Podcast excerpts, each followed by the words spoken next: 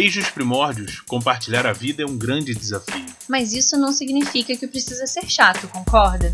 Eu sou Bruna Maba. E eu, Leandro Divan.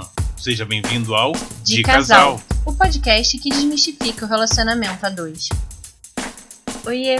Fala, meu povo, suave? Estamos de volta para mais uma semana de troca com vocês. É isso aí. E a gente quer fazer uma pergunta logo no começo né? Tem sempre o costume de perguntar ao final, mas vamos começar a refletir desde já. Qual é o limite da intimidade entre o casal? Se é que existe, né? Sei. Pois é, eu acredito que isso não seja uma receita de bolo. Exato. Porque eu acredito que cada casal tem sua intimidade, tem seu limite. Olha, brinca com isso, não brinca com aquilo, fala disso, não fala daquilo, e tudo bem. É, e isso é mais uma coisa que vai sendo construída à medida que a gente vai convivendo, né? Quando a gente casou, eu não sabia quais eram os seus limites. Da mesma forma que você não sabia quais eram, os meus. Pois é, a gente vai se reconhecendo no olhar, no jeito, nos hábitos. Por exemplo, eu detesto fazer qualquer coisa no banheiro de porta aberta. Isso é uma invasão de privacidade para mim. Por uhum. maior que seja minha confiança em você e tal. E eu não ligo. É, não tô mesmo. nem aí. Ai, meu Deus do céu. Vai no banheiro, porta aberta, eu já chego e fecho a porta pra ela. Fico conversando. É, cara. Quem quer conversar no banheiro numa hora dessa? não, aquele ali é meu momento. Aquele ali eu tô refletindo sobre a vida. Eu brinco que o Leandro, quando ele entra no banheiro dele, porque a gente tem banheiro separado, né? Quando ele entra no banheiro dele, ele vai pra Nárnia. Porque ali ele fica e é o momento dele e é ele. Às vezes eu tento conversar, tento. Não, aquele ali é o momento para eu refletir sobre a teoria da relatividade. É ali que eu faço todos os meus. coloco meus pensamentos em ordem. Os pensamentos e as redes sociais. Oh, não fala disso. Entendeu? Se você é respondido por mim no WhatsApp, saiba que eu posso estar no momento desse. Então, quando eu saio do banheiro, eu não tenho problema também de andar pela casa parecendo Adão. Como vinha o mundo. Por mim, isso é super de boa super tranquilo. Super natural, né? É tão natural quanto a luz do dia. Não, é porque realmente eu penso que que só naquele momento que eu tô ali refletindo e tal que eu tenho que estar com a porta fechada. Agora se eu tô tomando banho, se eu tô, eu não tenho problema com isso não. Você já não tem problema com nada. É, que problema. Eu acho que o meu problema é, né, falando sobre essa questão de intimidade, eu acho que é o vaso.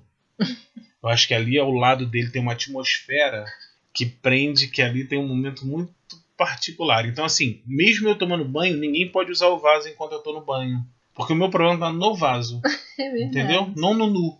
Não é problema de eu estar nu. Nada disso. Eu ando em casa nu. É tranquilo. E eu acho que, assim, a questão do limite da intimidade, a gente sabe, por exemplo, enquanto casal, os pontos que a gente pode, né?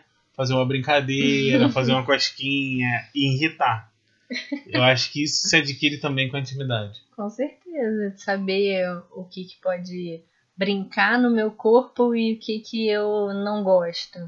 Isso também entra como limite da intimidade. Pois é, e se botar na balança, fica mais pesado o lado que eu aperto onde não pode. Sim. Só pra irritar. É verdade. Só pra incomodar. É. Deixa isso no ar aí, ó. Porque perturbar é. É uma coisa que. Uma das coisas que eu faço muito bem também é perturbar. Faz mesmo. É. Com vontade. Então, o limite da intimidade também. Eu acho que assim, a intimidade ela gera um vínculo que muitas vezes a gente se reconhece pelo olhar. Então a gente sabe quando o outro, por exemplo, precisa ficar em silêncio. A gente sabe quando pode puxar um assunto, como, quando pode falar sobre alguma coisa, entendeu? A gente fala muito é, sobre a questão de que a gente conversa sobre tudo, né? E, e os limites eles entram aí também, que apesar da gente conversar sobre tudo, em alguns momentos a gente tem uns limites de ah, eu não quero conversar sobre isso agora, ou sei lá, esse é um assunto entre eu e minha mãe, eu não quero entrar em detalhes. Existe isso também. Claro, quando a gente coloca que a gente conversa sobre tudo, ah, então não existe segredo entre vocês? Não.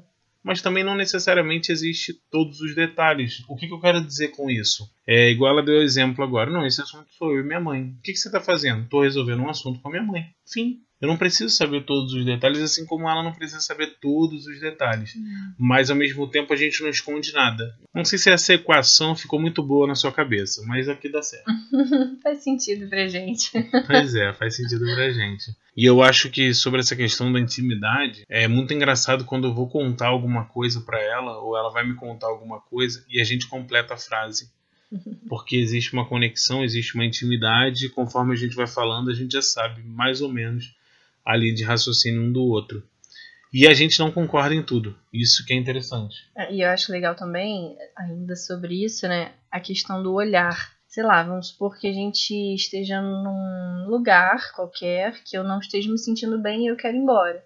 Eu não preciso chamar ele e pedir para ir embora. A gente se olha, ele entende e a gente começa a levantar acampamento. Não só na questão de ir embora, mas às vezes, sei lá, é, a gente está numa mesa de um restaurante com amigos e de repente ele solta sem querer, sem pensar, um assunto que eu não gostaria que ele falasse ali naquele momento, de repente. É, o olhar, o meu olhar, com certeza ele já vai entender que alguma coisa tem ali e é para ele não falar sobre, ele, sobre esse assunto, sabe?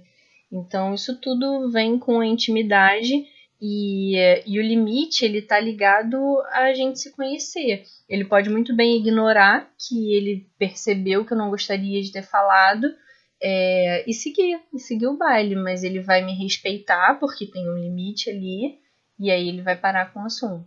E é muito interessante porque a gente faz fofoca pelo olhar. Entendeu? A gente faz piada pelo olhar, a gente conhece esse jeito, a intimidade gera isso. Então a gente faz esse tipo de comunicação e rir entre nós dois de piadas só nós dois entendemos e tudo mais. A gente tem, a gente faz muito isso, por sinal. Mas é interessante saber também que todos os casais devem nutrir isso. Sei lá de que forma. Não sei se é através da conversa, porque é o que eu falava. Não é uma receita de bolo. Não existe aquela receita passo a passo para você saber o que é ter intimidade e tudo mais com o casal mas é assim a convivência. Então, hoje você aprende uma coisa nova, amanhã você aprende um limite novo, e é através da experimentação.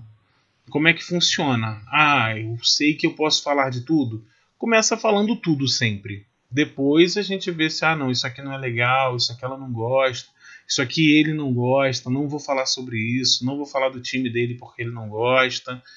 E assim, acho que vai fluindo. É, e a gente precisa, é, até voltando no assunto de sempre, né? A gente precisa conversar para que a gente saiba o limite do outro, né? Você não tem como saber até onde que é o meu limite se eu não te sinalizar de alguma forma. Normalmente entre a gente essa forma é a conversa, mas podem ter outras formas, não sei.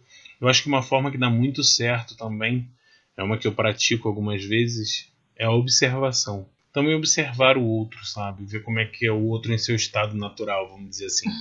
como é que é ela trabalhando, como é que é ela lidando com os amigos dela, como é que é ela fazendo alguma coisa, como é que ele se comporta em tal situação. A arte da observação, para mim, é muito interessante. Eu uhum. gosto muito. Apesar de falar muito, de ser muito comunicativo, de zoar, de brincar, de botar apelido em todo mundo, eu observo muito. Eu acho muito engraçado quando o Leandro fala alguma coisa, faz alguma coisa que ele sabe que eu não gosto, ou que por algum motivo eu não gostei no momento. É porque eu já fiz muito. É, ele sabe exatamente e no mesmo minuto ele vem conversar comigo. Tipo, ah, você, você tá chateada, né? Você ficou brava. Ele fala, você ficou brava. Aí eu falo, não, tá tudo bem. É, não, você ficou brava. Cara, se você sabe, por que você tá perguntando, Zé? Geralmente, quando a gente pergunta se a outra pessoa tá brava, é que a gente sabe que ela tá brava. A gente só quer só validar. Por quê? Porque no nosso coração, se ela falar assim, não, a gente, graças a Deus. Na verdade, a gente quer validar se ela ficou brava ou não. e é o motivo da gente falar logo, entendeu? Tentar resolver ali, sei lá. E acabar com a treta, né? Ai, meu Deus, é que a gente erra tanto que às vezes a gente só quer finalizar aquela situação. Bem, então é isso. A gente hoje não quer deixar pergunta nem nada desse tipo. A gente quer deixar um exercício. Olha só, a gente tá parecendo coach mesmo. Né? Mas sério, deixar um exercício da observação. É, observa o teu parceiro, a tua parceira, E se você achar alguma coisa interessante que você aprendeu com isso, conta pra gente. É, e só conta o que puder contar, porque. Não, conta tudo. Conta tudo que a gente adora fofoca. Não, por causa dos limites. Que é Sem justamente o que a limites. gente tá falando. E de resto, aprecie com moderação. Beijo, tchau. Beijo. Ah, não, não esquece uma coisa. Depois do beijo, segue a gente lá, arroba Divamaba. Beijo. Tchau!